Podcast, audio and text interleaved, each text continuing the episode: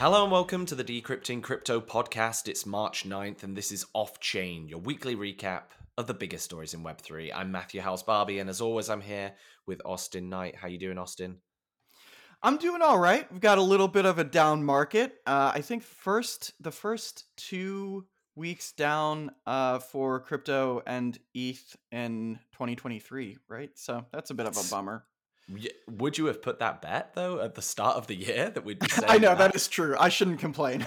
it's pretty incredible, right? And I think, you know, there's a lot of wider macro concerns around rates and I think yeah.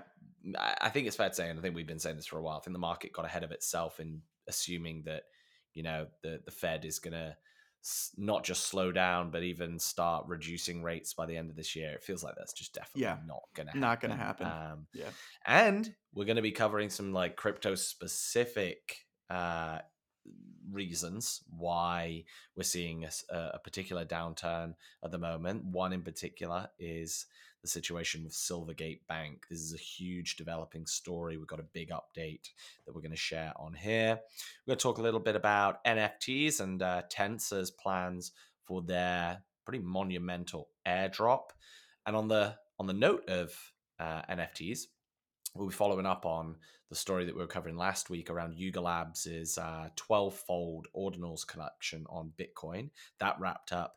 And then a, uh, a lovely story from my. Uh, my old buddies in East London, uh, getting uh, getting caught up in a, in a in a few little issues. So we'll we'll, we'll cover all that and more. Uh, let's jump into our first story of the day.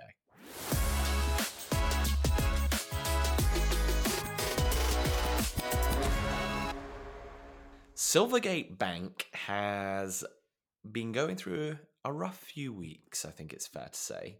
Um, I'm going to dig into this in a little bit of detail, but I want to explain why we're talking about a bank. Uh, so, Silvergate Bank, this is a one of two really big uh, crypto-friendly banks, and in particular, they were used by most kind of major crypto exchanges and large crypto firms for their on and off ramp from fiat. So they announced last week that it had to delay filing its annual 10K forms, annual accounts, uh, because of questions it received from its independent auditors. And they actually came out and said that, you know, they have concerns around Silvergate operating as a going concern.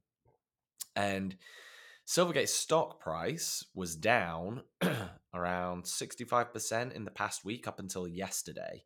Now, almost immediately last week after this announcement, Coinbase, Gemini, Crypto.com, and a host of other kind of big names cut ties with Silvergate. Uh, the likes of Paxos and Circle, uh, Bitstamp, Galaxy Digital, they were all using uh, Silvergate as their primary banking solution. And it, it's almost ironic that, you know, the underpinning of crypto right now relies on banking, uh, traditional banking. But you know, uh, it, it is what it is, and I think that's always going to be a need. Um, off the back of this, Silvergate had been having some discussions with the FDIC, that's Federal Deposit Insurance Corporation, uh, a US regulator, to figure out ways that they could kind of keep the bank alive. US regulators really want to avoid a collapse here. Um, and you got to imagine that this would be another big big sign of additional regulation or more fuel to the regulation argument fire um, should this kind of end up in a full uh, kind of uh, meltdown? Now white house press, uh, press secretary uh, karine jean-pierre said that the white house was quote aware of the situation uh, regarding the uh, regarding silvergate and they'll continue monitoring the reports um, they didn't really come out and actually mention Silvergate explicitly, but they'd they'd said it's obviously the latest company in the cryptocurrency field to experience significant issues. Now, how has Silvergate got to this situation? Well, they lost more than $8 billion in deposits from its crypto customers in the final months of 2022. And this was kind of largely a result of the FTX collapse. FTX was coincidentally their largest customer. So you can see how this, what was actually uh, around 2018, 2017, just a kind of nothing regional bank that then took on this new play of scaling pretty rapidly into uh, a, a crypto focused bank. It, even when you just look at H1, first half of 2020, they had 881 digital currency clients. By the second half of 2022, they had 1,620. Um, and you know their their assets that they um, that they held were I think from even just 2019 it was around about 1 2 billion all the way up to 11 billion so significant growth major news as of today silvergate is liquidating shutting down operations liquidating this is not good news uh, the stock plunged more than 36% in after hours trading yesterday one good piece of news. Well, hopefully this is going to happen, but you know, they, they shared a liquidation plan on Wednesday and all deposits will be fully repaid according to the liquidation plan. Now, I mentioned Silvergate was one of two major banks that were servicing major crypto clients. The other, which we've talked about in a few previous episodes, is Signature Bank. Silvergate has just over $11 billion in assets. Signature, $114 billion in assets. So if we had to pick one of these two that would be okay with dying, I would definitely pick Silvergate over Signature.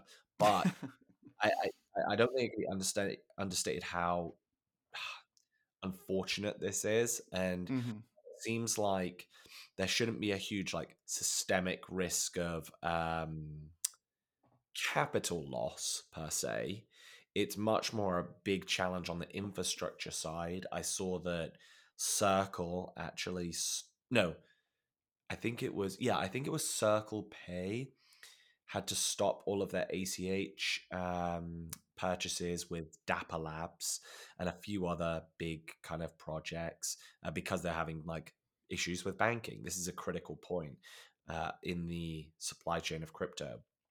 Uh, so yeah, not great news. ETH has been down uh, at the kind of start of the day, uh, along with Bitcoin, the rest of the market, in response to news. Not a crazy amount. I think it's already baked in as of last week, where we saw a bit of a bigger uh, plunge downwards, but not great news this happening. Yeah, it's it's a bummer. Um, I will say, and maybe I just wasn't seeing the, the writing on the wall, but I was a little bit surprised to see them shutting down and liquidating this quickly. Yeah. Um, you know, I, I think that the sort of yellow and red flags around Silvergate, I mean, we've only been seeing them for, I would say, less than a quarter at this point.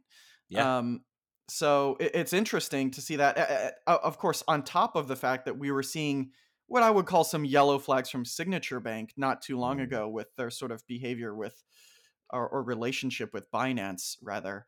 Um, so it's a tough one. Uh, there's you know another sort of component of this, as you saw from the White House's statements on this, and uh, other Congress people have been talking about it as well. This is going to be yet another push for regulatory scrutiny. Um, of course, which you know Matt and I have been very clear. We need smart regulation mm-hmm. around these types of things. I, I think that there was some speculation that some of Silvergate's uh, operations were maybe uh, operating outside of the bounds of the law. I'm sure all of that will be unfolded, you know, going forward. Um, but the hope here is that this doesn't become, you know, y- yet another sort of uh, push for um, you know regulation that maybe could hurt signature bank or other uh play you know future players in the space. I, I hate to have just one major player. That never really works right? Yeah so. you don't want a single linchpin do you? It's yeah not, you don't. it's not great. So it does feel like eh, I, I will say for for a bank like silvergate you got to kind of commend anyone that is going into this space. That that is not a business to uh for the faint of hearts. It is a very challenging business to build and maintain a bank servicing digital currency like clients and being the i guess like the foundational layer of capital flow in the crypto space. That is challenging and high high high risk. Sure big rewards potentially but it's uh it's tricky. I think that what I would like to see is much wider adoption of uh, crypto friendly banking solutions on both the commercial and like consumer level. Yeah.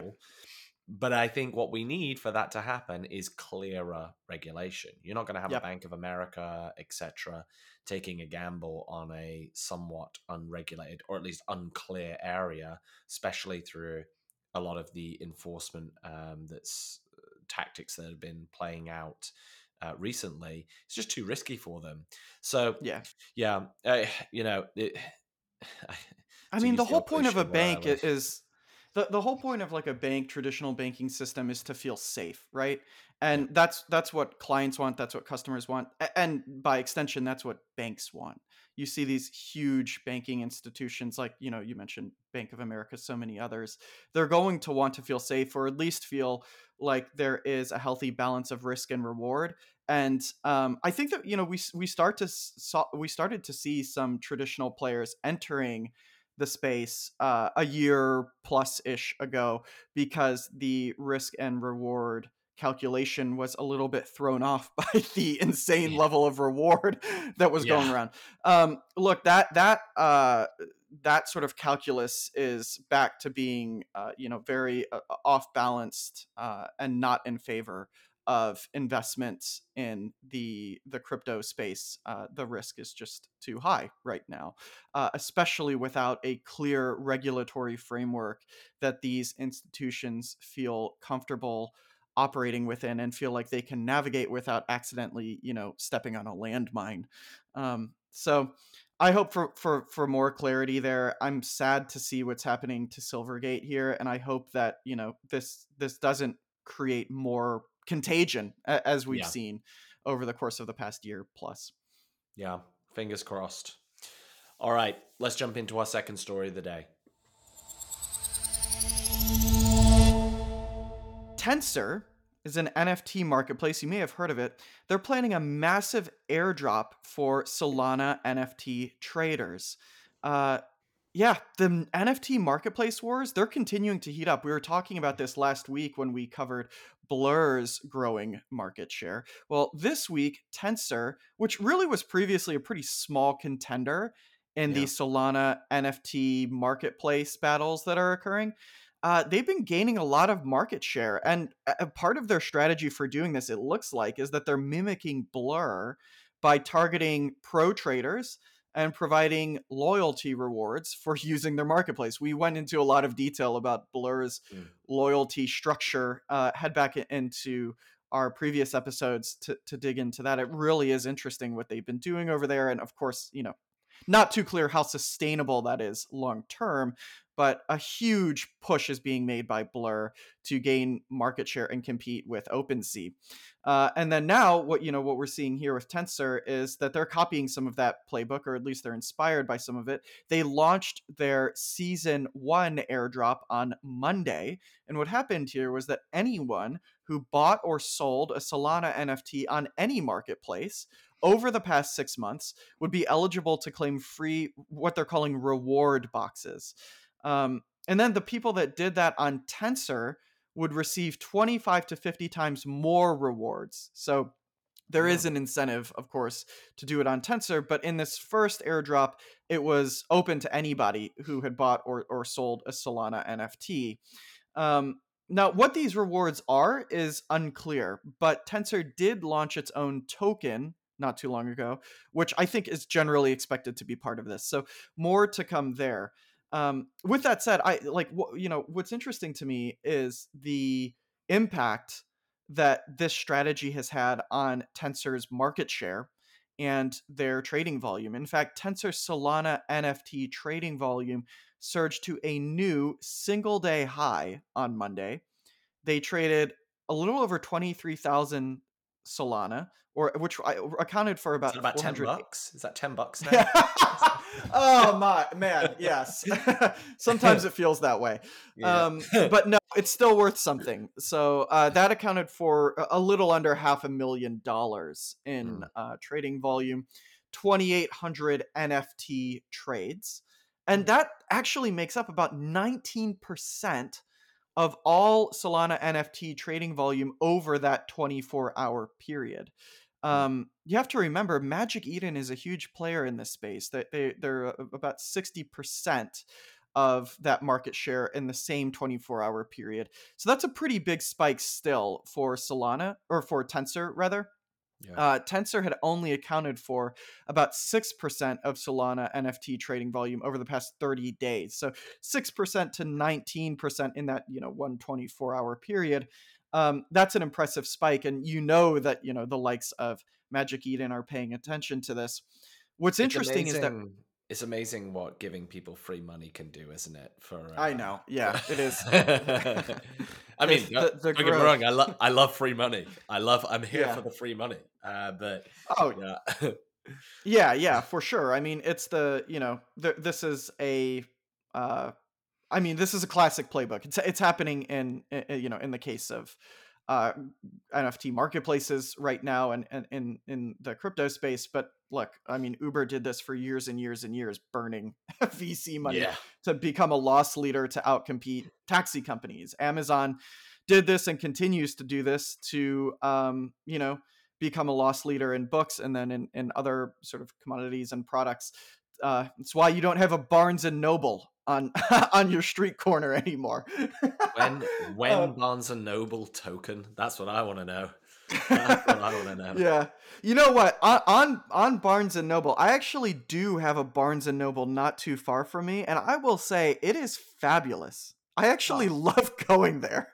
yeah, like the UK equivalent is uh Waterstones. We don't have Barnes and Noble, uh-huh. and yeah, I love it. I love it. Yeah, like nothing like a good book. Smell of a book. It's great. It's great. It's so true. Um, anyway, uh, we digress. So Tensor, right after this, announced that they raised a three million dollar seed round led by the VC firm Placeholder. And what, what I thought was interesting about this is that actually the two co-founders of Solana participated in the round. So, mm. um, yeah, this this growth that they pushed uh, did result in uh, them being able to raise some capital. And, you know, you may be aware, Matt, um, it's really difficult to raise capital in this space right now. yeah. so it's an impressive feat that they were able to pull in some cash. Um, and then after that, they announced the launch of an even larger second season airdrop. Sound familiar? Um, mm-hmm. Where they will only be rewarding trading activity on Tensor rather than the broader Solana NFT market. Uh, and surprise, surprise, this has a loyalty component to it. So, very similar to Blur's playbook, which was working for them and appears, at least right now, to be working for Tensor as well. So, something to keep your eye on. Yeah. And I think the takeaway for me on this is that you're going to see NFTs getting pumped because mm-hmm. people have looked at the blur, uh, the blur airdrop, they did the math, and by and large, a large chunk of whale traders were by and large wash trading uh, to farm rewards and it was very profitable for them. So expect yeah. a whole heap of additional nft activity uh, happening.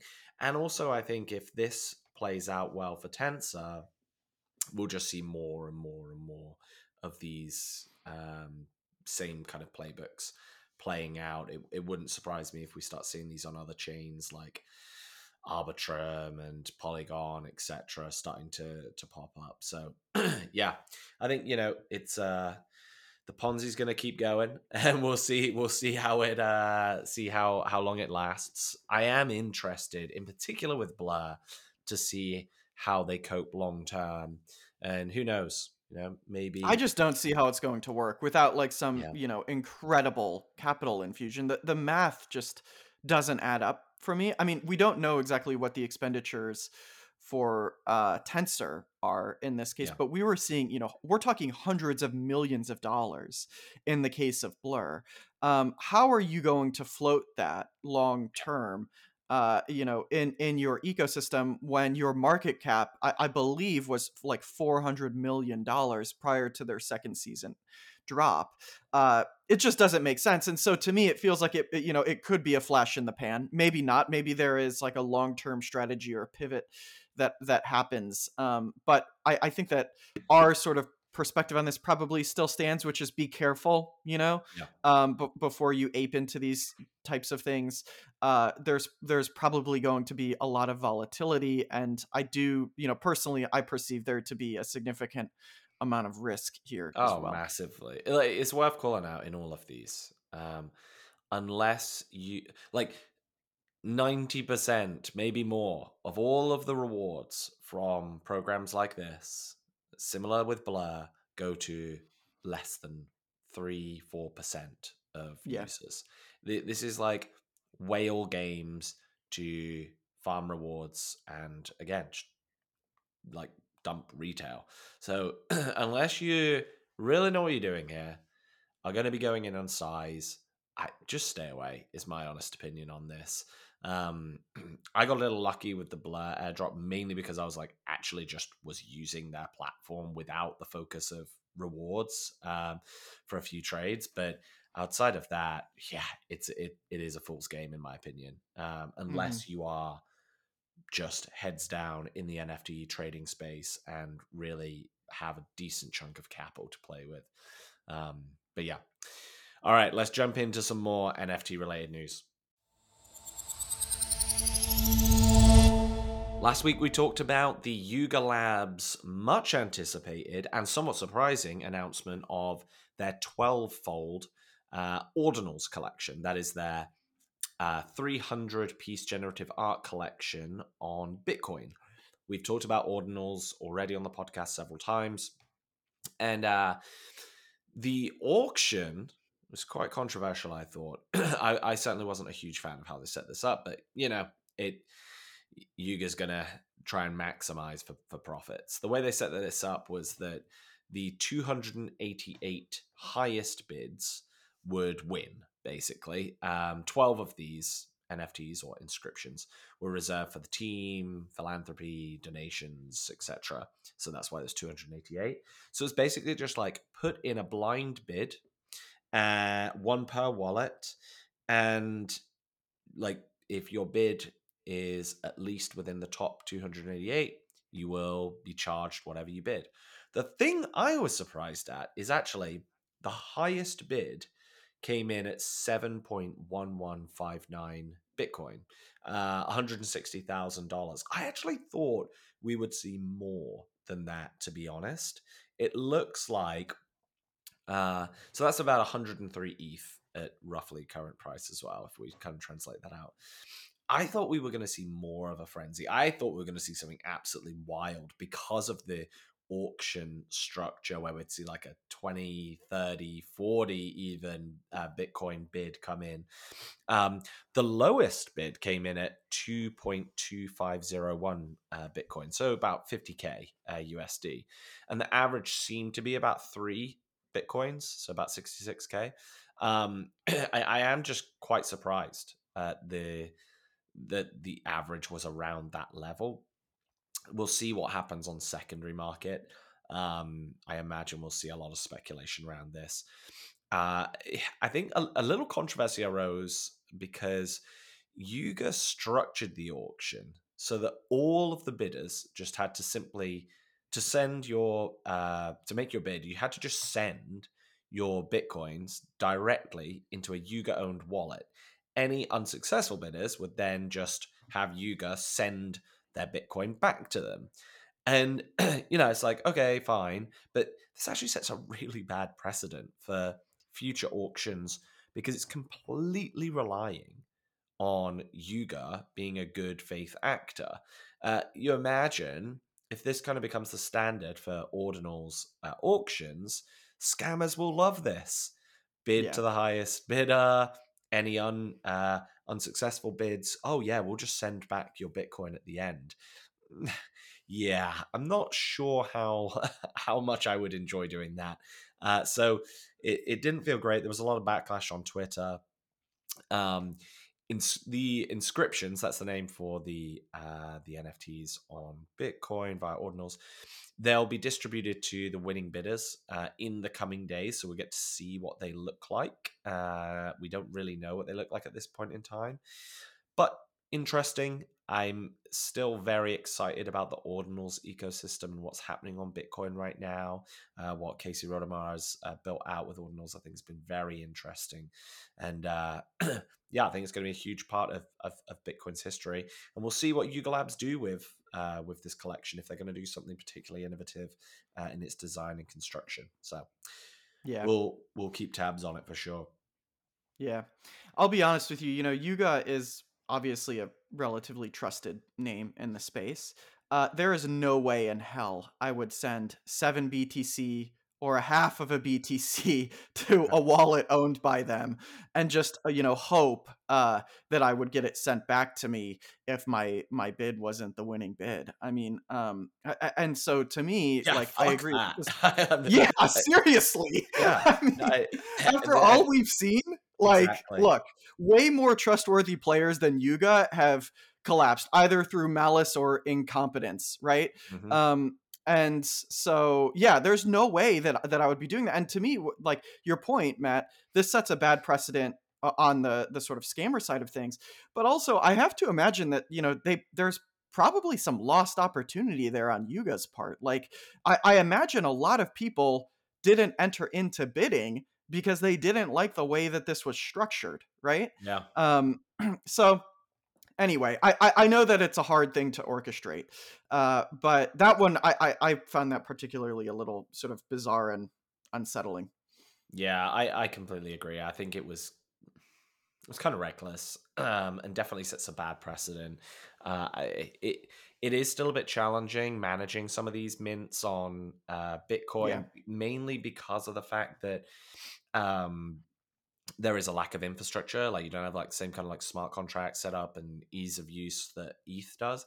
However, you know, as, as kind of ironic as it would have been, it probably would have just been better if they'd have done this via ETH and just priced it that way because it kind of doesn't really matter.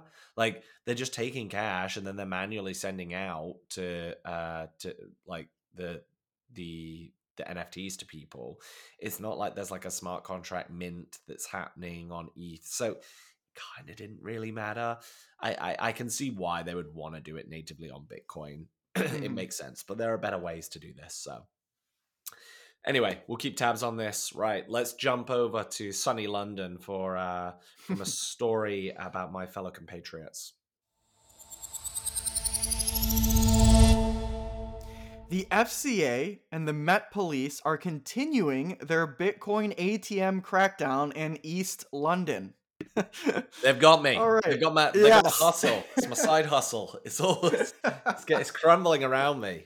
Damn it. Ah, uh, yes, the Bitcoin ATMs, our favorite. Uh, so, okay, the UK Financial Conduct Authority actually, for some time, has been cracking down on Bitcoin ATMs, and they recently focused their attention on East London. But you may recall they had a similar operation in Leeds earlier this year. Um, yeah, so it turns out, I actually didn't know this, Matt, but no Bitcoin ATMs that are presently operating in the UK have been registered with the relevant authorities. So this means that every Bitcoin ATM in the UK is technically operating illegally, at least according to an FCA announcement back in March of last year. Uh, Interesting. I actually yeah, wild.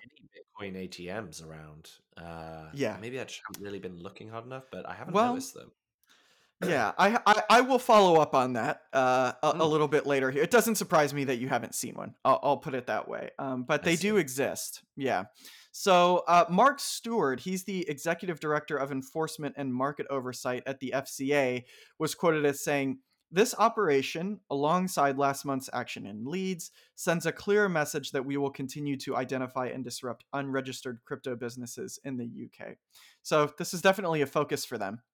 Um, you may recall back in 2021, Bitcoin ATMs did explode in popularity globally. Yeah. Uh, in fact, over 2,000 Bitcoin ATMs were being installed monthly around the globe during the summer of 2021.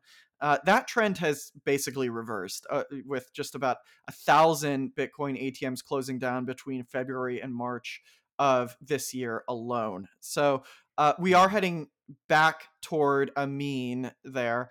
Uh, currently, around 1500 bitcoin atms are operating in the european region so this is the entire eu right but in the uk there are just 18 operational bitcoin atms that we're aware of so that's Oh, right. probably part of the reason why you haven't seen one Have you Um, ever used a Bitcoin ATM before, Austin? I, i've i've never used one No, uh, neither have I. and I have never. Uh, well, I, I've only seen one in Brazil, actually, Hmm. um, a- at least that I that I recall.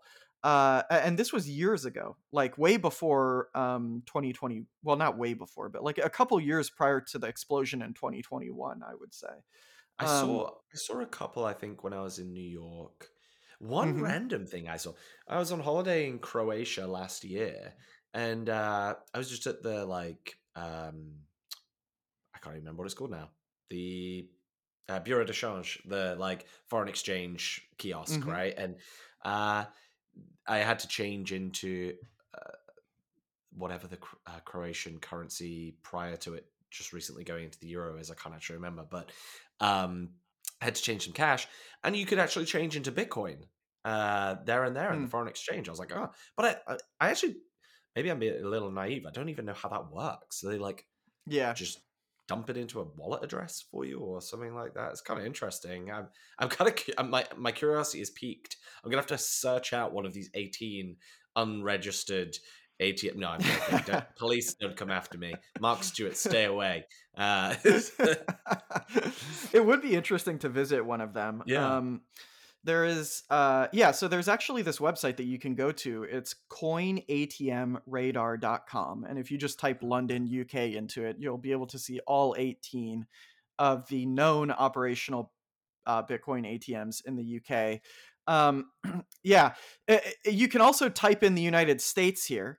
Uh, and what you'll find is that there are 32,164 Bitcoin ATMs in the US alone. Uh, mm, So that is much more than 18. So it doesn't surprise me, Matt, that you didn't see one on your home turf, but you did see one in New York. yeah. um, I'm just searching now to see what my closest one is. I'm actually on the website. mhm. I got one 10 kilometers away. Let's have a little look at this one. Uh, Oh, in the exotic, I quote, exotic off license and groceries in Wembley. How lovely. yes. Uh, yeah, no, yeah, I might might skip that. Uh, Yep. got a nice little photo of it. Looks quite nice. Uh, so this is the part that I think is really interesting here. So believe it or not, out of all 32,164 Bitcoin ATMs in the US, of which that's actually 86% of the global total. So they're overwhelmingly concentrated here. I I honestly have never seen one here. And I was thinking like how is that possible? Yeah, that like I have never run into one of these things. I mean, I feel like I would remember it, you know? Mm, Um so I did a little bit of digging on, on Coin ATM Radar and it turns out all of these things are in gas stations, convenience stores, liquor stores, tobacco stores, souvenir shops, uh, and uh, the uh, maybe the worst, cash advance shops. oh, Um, yeah, no, that's not good. Yeah. So these are all places I, I, don't go to. I, I drive an electric car. I don't go to gas stations, and all of the other places aren't really sort of like you know my I don't know. I just don't go there, and I I, I think that um you know look probably sitting right next to these machines are like lotto ticket dispensers.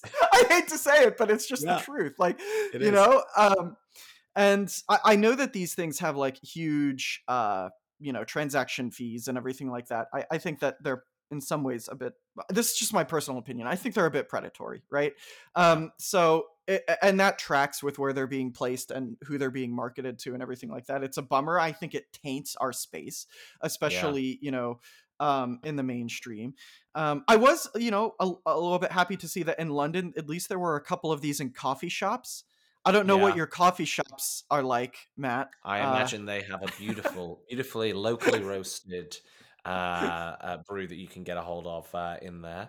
Uh, no, I bet they are places of pure despair, is what I would say. but yeah, I guess you can buy and sell Bitcoin at the ATMs. I'm just like looking at like the photos of of this. I mean, mhm. yeah, I mean, if you want to have untraceable cash, I guess this is the way to do it. It looks like in all the photos that I'm looking at here, there's cameras above each of them and stuff, so at least they're kind of doing something on that front. But yeah, I I I wouldn't I wouldn't love to have to trust one of these. I guess like what do you do? Do you like put your private key in it or something? I'm like very intrigued here. Uh, Yeah. I'm gonna have to go on an on a mission where I go and use a Bitcoin ATM now, aren't I, Austin? Yeah, And you know what? I've back. yeah, I'm gonna do the same thing. I've got a, a couple of these not too far from me, since you know I've I have thirty two thousand at my disposal.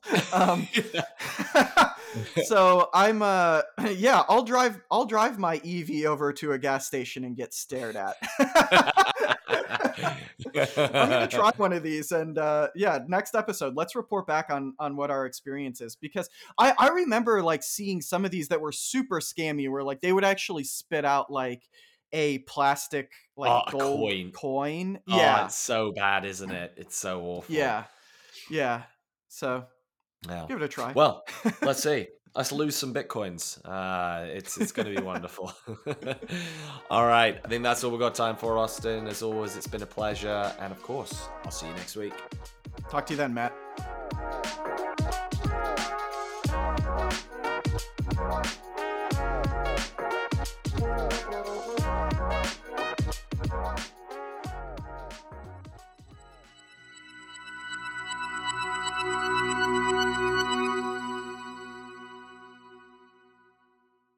Contents of the Decrypting Crypto podcast should not be used and are not intended as investment advice. Please do your own due diligence before making any investment, cryptocurrency or otherwise.